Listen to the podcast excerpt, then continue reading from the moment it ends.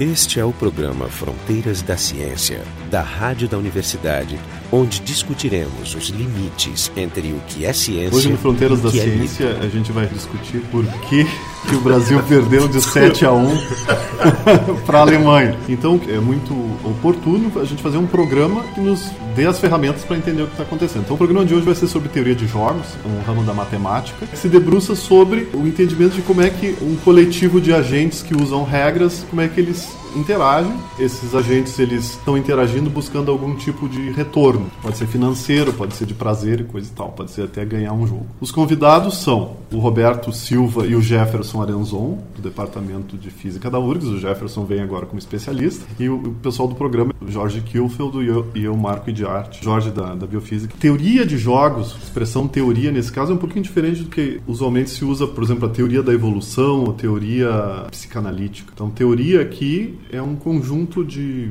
resultados matemáticos que são auxiliares, são ferramentas que são usadas para o entendimento desses sistemas que são chamados de jogos. Existe a definição curta. A teoria de jogos pode ser pensada como o estudo da tomada de decisões. A explicação longa envolve uma série de hipóteses. Por exemplo, a gente precisaria definir se os, os agentes, né, os tomadores de, de decisão, se eles vão basear essa decisão na sua racionalidade, a gente supõe que eles são completamente irracionais, ou se eles têm uma parcela de racionalidade, se eles têm conhecimento de toda a informação disponível, ou seja, eles conhecem qual é o leque completo de possibilidades suas, de estratégias que eles podem assumir, eles conhecem se o leque de estratégias do oponente é o mesmo, e será que o oponente tem a mesma informação que ele? A premiação da, no final do jogo, será que é a mesma para mim que para o meu oponente? Eu posso estar interessado em obter grana, outro pode estar interessado em obter poder, outro pode estar interessado em obter sexo. Quer dizer, né? a mesma função que está sendo maximizada, assim, aquilo que alguém quer obter varia de agente para agente. Esse é um dos grandes problemas da teoria de jogos clássica, é que não existe uma escala premiação, ou payoff, como se usa às vezes, não existe uma escala única, comum a todos. Se a gente quiser aplicar a teoria de jogos em biologia, então o que se chama de teoria de jogos evolutivos, existe uma escala muito clara que é o número de filhotes. Então, assim, se a, a estratégia que eu faço, se a escolha que eu fiz em função das, das escolhas de quem está em volta é a melhor, eu vou deixar mais filhotes. Tem uma coisa que você sabe para comentar, tem, tu falou em racionalidade da decisão versus irracionalidade, mas eu acho que tem uma coisa é a racionalidade da decisão, que é o uso das regras lógicas, e outra coisa é, está, é quanto informado está. Embora tenha modelos com mais ou menos grau de informação, mas se tu não tem informação, aí tu vai, tu vai decidir como, exatamente, em função É, do desconhecido. Eu acho que isso tem. o- Aí a gente, a gente até se remete ao prêmio Nobel foi dado, quando foi dado ao Nash, e Isso. mais dois, e mais dois cientistas, que eram o Harsan e o Selten. Né? Justamente o. Esse é o prêmio Nobel de Economia. de economia, dado em economia, na verdade era um. O Nash do famoso filme, aquele do. Sim, o Nash. Uma mente brilhante. é, John Nash. John Nash. Justamente o Harsanyi, ele, ele trabalhou com extensões do modelo de Nash, porque o modelo do Nash considerava que a função utilidade do adversário, que é como É, essa é a palavra que estava me faltando, função com- isso, utilidade. Como o adversário age, era completamente conhecido. E o Harsanyi ganhou o prêmio Nobel junto com o Nash por considerar jogos com informação incompleta. Você tinha falhas na informação. Que são mais ou- realistas. Exatamente, é ju- justamente por isso. Ele diz no próprio trabalho dele que ele queria considerar situações mais realistas do que a teoria do Nash. A propósito, os jogos de azar são baseados principalmente no blefe, ou seja, na Exatamente. ocultação de informação, Então o mas no Harsanyi engodo. ganhou isso. E o Celten ganhou junto, mas o Celten era um cara mais voltado para a parte política mesmo. Quero dar um exemplo concreto. O exemplo que eu sempre uso é um- uma situação do filme Il Buono, Il Brutto e Il Cattivo. É, do, do- Tradução? É, o bom, o feio e o, e o mal. Esse é um filme de faroeste do, do Sérgio Leone e ele tem uma cena que é uma generalização do duelo, é um trielo. Então, tem Exato. os três, informação triangular. No centro, o Clint Eastwood, que é o bom, ele colocou um papel dizendo aonde ele escondeu o tesouro. E o vencedor desse trielo vai poder pegar. A premiação está bem clara, o payoff, que é, é conhecer a localização do tesouro. Depois, a, a estratégia que cada um tem que decidir qual vai ser a sua é: eu tenho dois oponentes, em qual dos dois eu vou atirar. Essa tomada de decisão ela é feita no conhecimento prévio que cada gente tem dos seus oponentes, qual é a pontaria de cada um, quais são os interesses que os outros têm e qual é a chance de eu sair vitorioso. A minha escolha, ela não é boa ou má em si mesma. Eu não tenho como saber se a minha estratégia ela é boa sem saber qual foi a, a escolha dos outros. Ela é boa em relação ao conjunto de estratégias. Essa é, é, é uma das características fundamentais da, da, da, teoria de jogos. Tu tem uma estratégia assim, uma antecipação do que é possível com os elementos que tu tem e depois tu vê o resultado da tua primeira ação, tu pode reatualizar ela, digamos. Sim, isso já está pensando ah, no jogo iterado. Ah, bom, no, no caso do trielo, ele vai acontecer uma única é vez. Ah, pois é, isso é um modelo, modelo matemático, o modelo mais simples seria uma única rodada. Então isso. não tem como reaproveitar o que aprendeu. Isso, é um, é, um one shot, ruim, é uma né? única.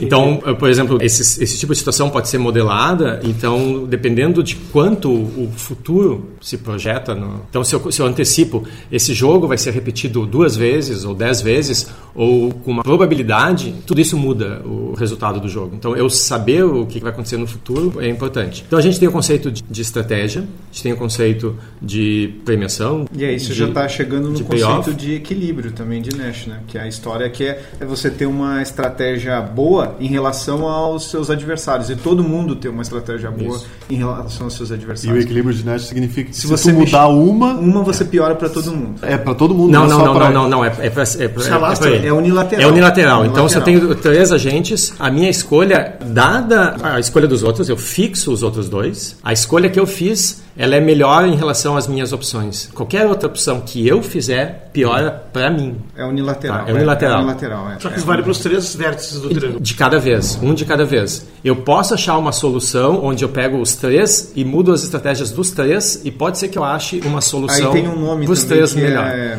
é, é, equilíbrio de Pareto. Equilíbrio de Pareto, exatamente. Tá? Vai ficar mais claro quando a gente entrar em modelos é. específicos de jogos, por exemplo, o dilema do prisioneiro. É, eu acho que vamos passar para essa. Eu acho que fazer um comentário aqui, então, assim, ó, que teoria de jogos, o nome sugere e promete às vezes muito mais do que é uma descrição fiel da realidade de um jogo. Eu estou pensando aqui em uma forma de imaginar como classificar os tipos de jogos que existem. Por exemplo, o xadrez não se enquadra em nenhum modelo desses aí, né? não tem nada a ver, porque ele é um, é um jogo histórico, né, que depende de uma sequência, tem regras complexas, mas rígidas, não dá para inventar. É, a gente, a gente, ela é uma nuance de uma situação real. Acho que ela descreve nuances de uma é, situação isso, real. Isso que eu queria é, descrever, ou seja, é, estamos, a teoria dos jogos descreve um modelo matemático e como modelo ele é uma simplificação bastante expressiva da realidade. Sim, mas é uma então, coisa parecida não, não, eu não estou diminuindo a Com a física. Na com verdade, toda a ciência, exemplo, de forma geral. A gente tem as equações, as equações de Newton para situ... mecânica, mas muitas vezes elas são inaplicáveis ah, não, mas eu, eu quero só terminar minha decisão e dizer que sim, é como qualquer modelo científico, é uma aproximação da realidade em maior ou menor grau,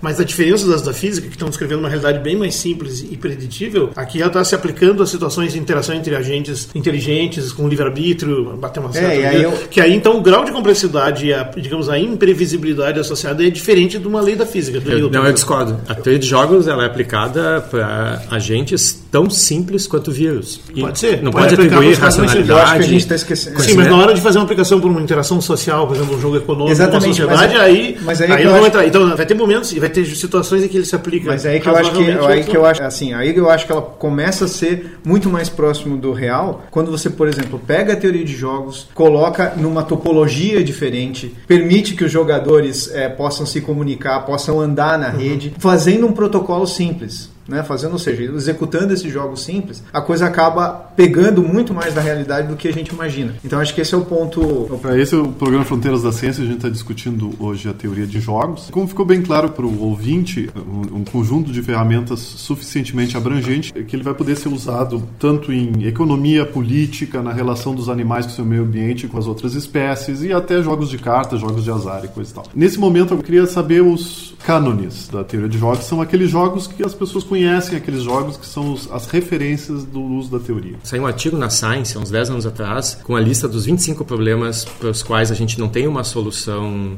definitiva, completa até hoje, que é o problema de como cooperação aparece em, em populações. Porque do ponto de vista darwiniano, a gente enxerga a evolução muito mais competitiva do que cooperativa. Então, como diabos a gente encontra exemplos reais de agentes em simbiose, em situações de altruísmo, cooperando entre Então, o modelo que foi proposto para idealizar essa situação é o dilema do prisioneiro. A formulação clássica, então, são duas pessoas que foram capturadas tentando cometer um crime, algumas evidências, nada muito claro. Então, se nada acontecer, eles vão pegar um ano de cadeia. Bom, daí eles pegam separadamente os dois e fazem uma proposta. Se tu confessar, tu tá livre. Teu companheiro leva toda a culpa e pega três anos. E fazem a mesma proposta pro outro. Se os dois ficarem quietos, eles vão pegar um ano e estão livres. É a melhor situação. Se os dois confessam, os, os, dois, dois se ralam. Os dois se ralam e eles vão pegar dois anos. Se um só confessa, ele está livre. Então, o que, que acontece? Eu agora vou decidir o que, que eu vou fazer. Esse não é um problema que tem que ser encarado usando regras morais, o que, que é o certo, o que, que é errado. A minha única régua aqui é quanto tempo eu vou ficar na cadeia. E é isso que eu vou tentar minimizar. É, tu então, não pensa na vingança não, da família do outro. Tu não pensa em nada. Se tu é amigo, nada. Então é um problema realmente retirado de todas as complexidades do, do mundo real. Então, o que, que, quais são as minhas opções? Eu tenho duas opções. Ou eu fico quieto, ou eu entrego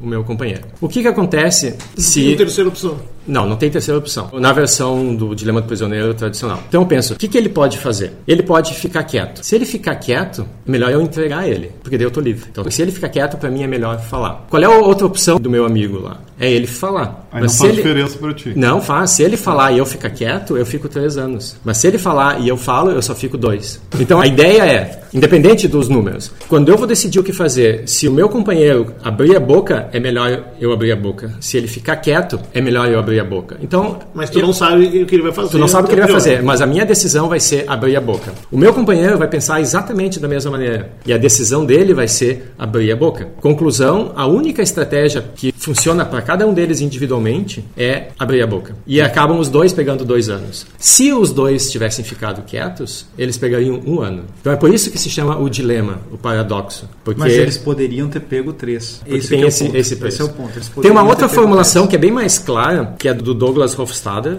escreveu Gödel, Escher e Bach, que ele é filho de um físico que, que ganhou o Nobel de Física. Em homenagem ao pai dele, existe o Hofstadter no Big Bang Theory. Então a situação é assim, eu tenho interesse em comprar um produto que o Jorge está vendendo, e é uma coisa ilegal. Então não pode ser feito muito às claras. Então, eu combino com o Jorge, olha, hoje no final do dia, seis horas, a gente se encontra na praça, tu leva o produto numa mala, eu levo o dinheiro numa mala, a gente troca as malas e vamos embora. O que, que acontece se o Jorge colocar o produto na mala? O que, que é melhor para mim? É eu não dar o dinheiro, porque eu fico com o produto e não gasto nada. Então eu vou lá e entrego uma mala vazia. Qual é a outra opção do Jorge? É me entregar uma mala vazia. Nesse caso, se eu der o dinheiro, eu vou estar perdendo. Então é melhor eu entregar uma mala vazia. Qualquer que seja a decisão dele, para mim é melhor entregar uma mala vazia. Ele vai fazer o mesmo raciocínio e vai me entregar uma mala vazia. No fim, os dois vão se trocar malas vazias e não vão fazer um negócio que interessava os dois. Essa é uma postura, então, assim, de individualismo, digamos dizer, egoísta, selfish, que leva à minimização do benefício para ambos e leva ao pior dos cenários. Se alguma forma tivesse uma informação, se eles conseguissem trocar a informação, era o melhor, mas como a coisa é feita de É forma interessante, individual... para um modelo, ele é bastante esperto, porque eu tenho uma visão assim mais de, de longe e bem isento, eu conheço pouco o modelo, que o dinheiro do presidente parece que foi engenheirado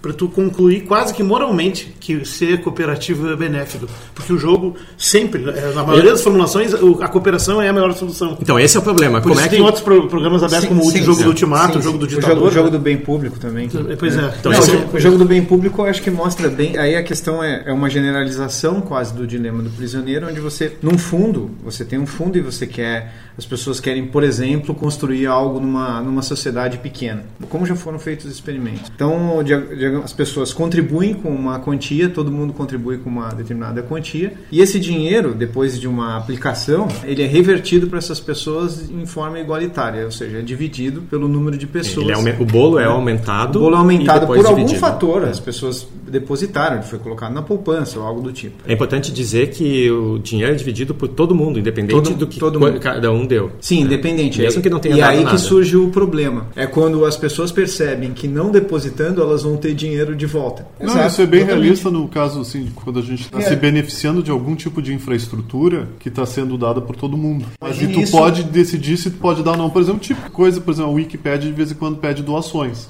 Se não tem tiver gente que algum- está doando, É, mas tem é gente que minoria, usa, né? que usa o Wikipedia, mas não doa. Principalmente se o jogo for iterado. Aí o fundo vai realmente degringolando. E essa é a questão. Quais são os mecanismos que você faz com que esse fundo se mantenha? Aí vem punição. As pessoas têm esquemas, tem vários trabalhos falando sobre esquemas de punishment. Tem um experimento em que ela paga um dólar para punir uma pessoa que não contribuiu com três. E existem pessoas que de fato fazem isso para tentar manter o fundo funcionando. Roberto fala em experimento porque realmente se faz experimento. Se faz experimento. Esse é um artigo da Nature. Com, com Isso- sujeitos isso é conhecido. Que, que interagem via computador. Esse é um artigo da assim. Nature conhecido. É, As instituições que punem acabam sendo perdurando muito mais do que as, as instituições que não punem. Tem um segundo exemplo que eu queria dar, que é o jogo do Ultimatum, que também tem esse, esse outro esquema, mas é pro bem, digamos assim. Mas o jogo do Ultimatum é assim, é uma barganha. A pessoa, ela tem um valor, uma quantia para ser dividida, e ele diz assim: "Eu fico com uma fração dessa quantia e você fica com o restante". Se o responder, que é o cara que aceita ou não, aceitar essa proposta, o que, que acontece? Os dois ganham. Se ele rejeitar, ninguém ganha. Então a questão é: Por que, que ele, o cara vai rejeitar? vai rejeitar porque pode ser uma quantia muito pequena. Pode te ofender. Ele tá, você se sente ofendido. É, divide dez você sabe quando vai ser, vai ser dividido. Eu tenho 10 moedas de Não, é chocolate. que o, o que o Marco está pensando. Claro, Eu não- eu não comportamento vi o racional. dilema, Não, não, é que o, o- o equilíbrio de Nash Comportamento dessa situação racional. é aceitar qualquer que seja o. Porque Exatamente. tu está ganhando. Ou é isso ou nada. Então qualquer coisa é bom. Tá, mas o Ultimato então é um jogo mais simplificado. Só que me interessa, por exemplo, uma, uma fraçãozinha de um chocolate, ou algo do tipo. Mas isso não é melhor Né? que nada. Bom, e o outro? Bom, eu mas não se- aceitaria. Se você souber que o outro Ah, tem 10 barras de Tu, 10, tu sabe o total. você sabe o Ah, tu total. tem, tu tem que saber, não é desconhecido. Não, não, não, sabe completa. total. Mas é mais divertido se tu não souber, porque aí, Se você não souber, aí vai o- depender sim. da habilidade para Não, mas se tu não souber, tu vai sempre cair no, no equilíbrio de Nash e o problema Ó, é crianças, Porque crianças, tu aceita tudo. criana- crianças, a gente acha que criança Eles sabem fazer isso. eles punem, punem severamente, porque quando as, as crianças eles fizeram esse experimento com 10 moedinhas de chocolate, geralmente o que, que, o que, que a maioria faz? Pega 8 e deixa duas. Na, na verdade, alguns são até mais. são Ah. piores. Ele pega, fica com 9 e tenta dar uma pro outro. O outro aceita, ele ficou aos seus nove. O outro, o, Isso. o outro não aceita, as dez vão embora. A maioria rejeita, a maioria das crianças rejeita, e na segunda iteração ela já vai pro 50-50, a metade, metade, ou então alguns ainda tentam fazer 6 com 4. Esse experimento também foi repetido até com, com pessoas na Polinésia. Diferentes culturas. É, em cultu- exatamente, eles fazem com culturas diferentes para ver se o 50-50 é alcançado. Eu acho que o que está representado nos dois exemplos, nas duas versões do Dilema do Prisioneiro que o Jefferson apresentou e um pouco nos outros também, é assim: embora ele tenha que envolver uma decisão racional baseado em alguma quantidade de informação, esse jogo, além de tudo, esses jogos como modelos, e aí entra a limitação dela para representar coisas mais amplas como sociedades complexas com muitos elementos em jogo, é o fato de que há uma série de pressupostos não declarados para um modelo. Por exemplo, o pressuposto de que a pessoa vai se importar de fazer uma, uma tentativa ou supor ela, eh, se ela vai se mobilizar para isso. As questões motivacionais e outras, que, digamos ali, está tudo muito achatado. Mas né? eu não acho que seja uma limitação de teoria de jogos. Não, é uma limitação de alguns modelos de teoria de jogos. A teoria de jogos ela é ampla o suficiente de eu fazer um modelo mais complicado que eu, que eu possa. Poderia né? fazer. Eu estou dizendo isso porque, assim, ó, muitos eh, das ciências sociais, bastante na economia, mas muitas nas ciências sociais e até alguns na antropologia, tentam extrapolar desses modelos para fazer já uma teoria Ah, geral sobre, simples. digamos, Ah. a natureza humana. E aí, para chegar até nos fundamentos da ética, da moral e tudo mais, que, na minha humilde opinião, ele, ele representa certamente uma fenomenologia real. Tem coisas que reais estão acontecendo, mas uma série de pressupostos ali faz ele não ser realista o suficiente para ter essa aspiração. É, eu não sei se essa aspiração é tão, tão difundida assim. A maneira como eu vejo é a atitude que o físico encara esse tipo de problema. Tu quer entender quais são os, os mecanismos básicos. Então, é E- algo simples. né? Existem efeitos inesperados, situações de conflito. A gente fica procurando, digamos, as unidades básicas de construção para esses modelos. Porque de alguma Que depois- forma o resto é uma composição de todas É uma elas. composição. Vou dizer por que eu estou trazendo isso. Até porque, precisamente, para falar um pouco do outro lado da, da história, que o jogo é baseado, então, numa competição, cooperação, no balanço dessas duas coisas, que é um velho debate na cultura ocidental. É a cooperação do Jean-Jacques Rousseau, né, que partiu do princípio, então, que, as pessoas naturalmente nascem boas, a sociedade as corrompe. E, por outro lado, Thomas Hobbes, que as pessoas são intrinsecamente egoístas e más e a sociedade tem como controlá-las. É interessante que os dois autores se confluem no final da vida. Não, o contrato social é uma solução hobbesiana, de certo modo. Mas, assim, nesse debate, assim, dá para dizer também que na biologia, Darwin, né, ele acabou incorporando até por razões históricas e ideológicas muito o ângulo apenas da competição, embora ele detectasse observações do tipo cooperativo, mas ele não se destacou por promover isso. E o darwinismo é visto como uma espécie de teoria geral do egoísmo na natureza, que é o fundamento da seleção natural, que é a solução da vitória do mais adaptado. Mas, por exemplo, existe um, um autor que é um geógrafo que descrevia a natureza, trabalhava com, com animais, descrevendo animais, mas também populações humanas, que é o, o Piotr Kropotkin, príncipe russo, e também é um dos fundadores de uma das escolas importantes do anarquismo, mas ele é um teórico da cooperação e escreveu alguns livros importantes sobre isso, sobre cooperação e evolução, e outro sobre o que é o mais famoso, que é a ajuda mútua, onde ele descreve desde sociedades de insetos, animais, depois aldeias pequenas, cidades grandes, civilizações antigas. É um, bem interessante o estudo que ele tenta fazer. Isso foi, inclusive, antes isso. do von Neumann. Muito antes, isso é coisa do fim do século XIX. É. Sim, isso é virada do século. Então, o que eu quero dizer com isso? Assim, ó, a coisa conflui, digamos, um dos livros que tenta mostrar a influência disso na biologia é esse clássico do Robert Axelrod, né? Evolução da Cooperação, onde precisamente ele usa o gema do prisioneiro, elabora. E esse livro acabou levando a uma crítica interessante, uma das mais fáceis de achar essa desse tal Gelman ali, que tenta analisar o aspecto ideológico da metodologia, tentando mostrar, assim, exatamente a limitação dos pressupostos embutidos que tem no modelo, que talvez limite o alcance das conclusões que possa levar. Mas aí, uma coisa que ele destaca no livro, e o Axelrod deixa claro isso, é que ele tenta mostrar, usando jogos como o Dilema do Prisioneiro, tem uma natureza, assim, inescapável que a cooperação é a melhor solução no ponto de vista social de qualquer solução. O que, obviamente, provoca o arrepio de alguns pensadores mais, tipo, ultraliberais ou coisas desse tipo, porque não, tem que ser todo mundo egoísta, individualista, comanda a economia. Se bem que na economia essas regras são uma coisa, nas relações em, em sociedade ou no ambiente cultural são outras, eh, dependendo do tamanho do grupo, enfim, para mostrar que, na verdade, esse é um debate que está de pé e a cooperação, na verdade, esse é, tem um outro autor bem recente que é o Novak, que é bem interessante, ah, sim, fez um, uma classificação, inclusive, dos cinco tipos de cooperação: a cooperação direta, a reciprocidade direta, indireta, de espacial, que ele chama reciprocidade de rede, seleção de grupo e seleção de parentesco, kin, né? É, são, são cinco. É. Né? Na verdade, ele, ele, elaborou a teoria e ele escreveu esse livro, que se chama 2012, que se chama não, não, é- Super. Cooperação. São os humanos, são os únicos não, animais que não, usam não, todos não, não, tipos. não, não. Super Cooperação é um livro de divulgação científica que o, uhum. que o Martin Novak escreveu. Sim. Ele tem um livro anterior onde ele, ele coloca um pouco mais. Ele tem um review na Science de uns anos atrás, onde ele não é que ele tenha montado uma teoria. Esses são os mecanismos básicos que as pessoas nos últimos 30 anos identificaram é. É. através desses modelos simples. Não é uma teoria do, na verdade, do mas é a única integração não, sintética não, não, que tem agora. Não, mas na verdade, se, não, não, se fala, se fala desde o início. O primeiro livro de teoria de jogos aplicada à biologia é o do, do Martin Smith. Naquela época se falava muito em seleção de parentesco. Então esse foi o primeiro mecanismo identificado. Sim, Bom, é e, e se identificou. Depois as pessoas identificaram o segundo mecanismo, que é a reciprocidade direta, que é eu te ajudo, tu me ajuda. Mas foi identificado nesses modelos. Depois se identificou o terceiro, que é a reciprocidade indireta, uhum. que é eu ajudo o Roberto porque eu sei que ele ajudou o Jorge. Embora eu não tenha feito nenhuma distributiva. não tenha feito nenhuma interação direta com, com o Jorge e mais recentemente espacial. que é a reciprocidade espacial, que é simplesmente o fato dos indivíduos sem nenhuma relação entre si, deles permanecerem próximos espacialmente. E a gente tem exemplos que vão morcegos que compartilham sangue. Eles quando voltam para as cavernas, eles ficam sempre na mesma posição. Então, se o vizinho aquela noite não conseguiu sangue, o morcego regurgita e, e compartilha porque ele sabe que um dia no futuro ele vai receber. Tem o segundo exemplo famoso, que foi a guerra de trincheiras né, durante a Primeira Guerra Mundial, que o fato das, dos batalhões permanecerem próximos, sem combinação nenhuma, eles criavam regras do tipo, eu te deixo viver, tu me deixa viver. E então os, os, os generais, eles eram obrigados a... Ordenar a cada, do, a cada Não, a cada dois meses eles eram obrigados a, para quebrar essas combinações, eles... Continuar eles, a guerra. E continuar a guerra, porque senão...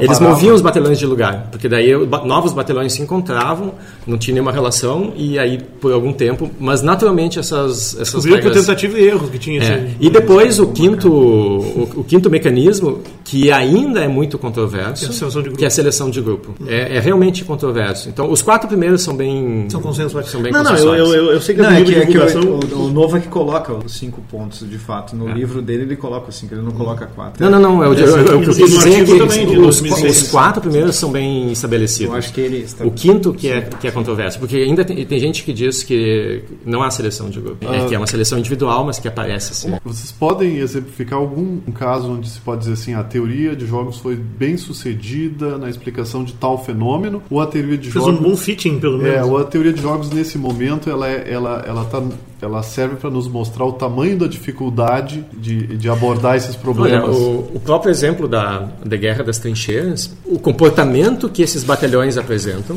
o tipo de regra que eles usam intuitivamente, sem combinação. É uma regra que foi introduzida pelo Rapoport num dos combates, num dos torneios organizados pelo Axelrod, que é o tit for tat, que é olho por olho, dente por dente, que é uma regra extremamente simples, que, que apareceu entre as várias regras propostas para o torneio, foi a, a, que ganhou as duas realizações do, do torneio. Mas só se o jogo não. for iterado, porque não é um jogo de uma vez É um jogo populacional. Então, são muitos agentes interagindo sim, sim. com muitos agentes. Né? Não é uma única uma única rodada. O, último, o único combate. E essa, essa regra é, é, muito simples, pelo fato de ser simples, ela é clara. Ela começa cooperando e ela repete o que o oponente faz. Então, se tu me sacaneia, eu te sacaneio na próxima vez. Então, ela retalia e ela é boa, ela perdoa. Se tu voltar a cooperar, a regra volta a cooperar. E é exatamente isso que acontecia nas guerras de trincheira. Se os caras não respeitassem o acordo tácito, tinha retaliação. Se eles voltassem a colaborar, o outro lado voltava a colaborar. se corrigindo, né? O torneio que o Axel organizou, ele depois se reproduziu na vida real numa situação super complexa que é o combate numa, numa guerra né, em escala muito grande. Tu pode ir para o outro extremo e aplicar, o, por exemplo, o dilema do prisioneiro que a gente estava comentando, no que acontece com vírus que ocupam uma mesma célula e que estão competindo por matéria-prima para se reproduzir. Então, tu pode ter o vírus do tipo A, que tem um gene que codifica uma proteína que vai ser usada depois para formar aquela casquinha. É, nesses casos, não há dúvida que o modelo é imbatível, porque não temos agentes pensantes. O modelo é aplicado e o modelo é testado. Existem experimentos feitos pelo pelo Turner e pelo Chow uns anos atrás. Então tem uma variante do vírus que tem o gene que codifica essa proteína, então ele tem todo o custo energético de produzir a proteína. E tem uma segunda variante que, embora precise da mesma proteína para montar o capsídeo ali dele, não, não, não tem o gene, então não gasta nenhuma energia. Então o que produz a proteína é o cooperador e o outro é o, o não cooperador. Exatamente para enfatizar que é um modelo importante, não tenho dúvida que tem aplicações, inclusive no social, mas por exemplo, enfatizando um pouco essas limitações do uso social. Por exemplo, esse Andrew Gelman, que faz a crítica do trabalho do Axel Rod lá, ele mostra, assim, por exemplo, que não foi levado em conta para interpretar o exemplo das trincheiras, aplicando o Leão Prisioneiro modificado por Tito Vortet, não sei o quê, porque existem outras alternativas mais simples. Ele considera, inclusive, que essa interpretação das trincheiras da Primeira Guerra é errada, ou errônea, porque não considera esse um exemplo real de, de Leão do Prisioneiro, porque, por exemplo, o comportamento cooperativo pode ser explicado por uma redução imediata de riscos, ou seja, eu coopero, o cara não tira em mim, o cara tira, não tira em mim, e eu fico de olho nos meus agentes, meus generais, para ver o que eles estão cobrando. Se eles não estão cobrando, eu fico assim. Isso é uma decisão que independe do desenho de um supor o que o outro está fazendo. Eu decido baseado apenas no que tem do lado de cá. É, Enfim, ou seja, como qualquer coisa vai explicar para fazer uma teoria, tu, tu, vai ter várias teorias competitivas explicando. Não quer dizer que não haja situações reais, sociais, onde tu possa aplicar, mas nesse caso, por exemplo, essa é uma crítica relevante. Eu... Por isso, é, para encerrar, assim, é aquela coisa do que tu pressupõe que está se passando na cabeça das pessoas tomando as decisões. Ou seja, vai haver situações em que essa simplificação passa a ser simples demais, eventualmente, na minha opinião, para servir. Mas enfim, isso é um debate. Eu, eu acho também que tem assim, o, a, a pergunta, quando a gente faz uma quando a gente traz o um modelo para uma resposta que a gente já conhece. Né? Ou a gente inventa um modelo. Então, por exemplo, é no, ultimatum, no, no Ultimatum Game, é, é, geralmente é normal a gente falar assim: ó, você, você sabe que deixar vários jogadores é, jogando ali, eles vão chegar no, na equidivisão. Né? Eu proponho. O que, que acontece? Eu sou punido, eu faço uma divisão, o jogador não concorda, você ele me, é ganancioso, ele me Se eu sou ganancioso, eu vou lá e vou controlando. Então, por exemplo, existem vários experimentos, inclusive trabalhos até, até nossos, que a gente faz o quê? A gente vai lá e, e coloca, ah, o cara é pavloviano, o cara é darwiniano, e aí você, claro, você vai enxergar que, que ele vai para aquela 50-50. Mas no fundo a gente monta um modelo sabendo que o experimento dá aquilo. Digamos assim, a gente nunca enxergou, eu, eu não conheço outro experimento do Ultimatum Game que conduza a outra coisa. Porque se eu, conhe, se eu conhecer, eu vou lá e vou tentar fazer um modelo que cubra aquela situação. Então, essa história do 50-50 a gente consegue, é, é facilmente, você coloca uma, um, um, conjunto de jogadores jogando Ultimatum e que vão mudando a sua proposta de acordo com, a, com se eles fecham ou não um negócio, isso converge para o meio a meio. Agora, se existem outras situações, Aí, elementos externos, vamos dizer. É, exatamente. É isso que o cara diz, realmente. Tem elementos externos que influem. Tá, só, só, só para concluir, eu quero só enfatizar de novo. Quando a gente faz um modelo que a gente quer evidenciar mecanismos, e independente das complicações que vão aparecer depois na, na hora de aplicar. Então, isso é uma complicação. Mas o modelo, ele é feito para evidenciar os mecanismos envolvidos. Depois, a gente pode tentar montar experimentos com pessoas, não numa situação de guerra, mas num laboratório mais controlado e tentar reproduzir exatamente a situação do torneio do, do Axelrod. Isso foi feito e a regra que foi, sai é o. É o, explicado esse torneio. É em resumo, torneio. o Axelrod ele fez uma chamada dizendo: Eu vou fazer uma competição de Dilema do Prisioneiro, enviem as suas regras. Então as pessoas enviavam subrotinas. Foi um campeonato. É, foi um campeonato. campeonato. Final de 70, início dos 80. Antes dele escrever o livro, ele escreveu já para publicar. Síntese, né? Então o livro foi a síntese dos dois, dos dois torneios. Ele fez a chamada do primeiro, recebeu da ordem de 50. Ah, sim, sim 50 propostas, ele fez competições duas a duas e foi acumulando os payoffs e disse, bom, Tito for Teto é a mais bem sucedida. E publicou um artigo com esses resultados dizendo, olha, essas foram as regras submetidas, a que ganhou foi a do Rapoport, que é o Tito for Teto. Sabendo disso, mandem novas regras. Ele fez um segundo torneio, o Rapoport mandou de novo o Tito for Tat e ganhou de novo. O torneio foi reproduzido há uns anos atrás, uma comemoração dos 20, 30 anos da, do torneio original. Ganhou outra regra, mas essa regra ela violava o espírito inicial, porque eles tinham vários agentes com regras diferentes, mas que se reconheciam. Então, ah, se tu é do meu time, então eu colaboro contigo. Ah, então sim, isso violava tu mandou um pouco regras a, pro é. Também? Oi? Chegasse a mandar regras para esse jogo? Não, também? não, não. Então Legal. esse foi o programa Fronteiras da Ciência. Hoje a gente discutiu a teoria dos jogos, a teoria de jogos. Não ficamos sabendo por que, o Brasil perdeu de 7 a 1 da Alemanha. Talvez nunca é. saibamos. O pessoal é teórico demais. Os convidados foram o Roberto da Silva e o Jefferson Arenzon do Departamento de Física da URGS, são especialistas em teorias de jogos. Eu, o Marco de Arte, da Física, e o Jorge Kielfeld, da Biofísica da URGS. O programa Fronteiras da Ciência é um projeto do Instituto de Física da URGS, técnica de Gilson de Césaro e direção técnica de Francisco Guazelli.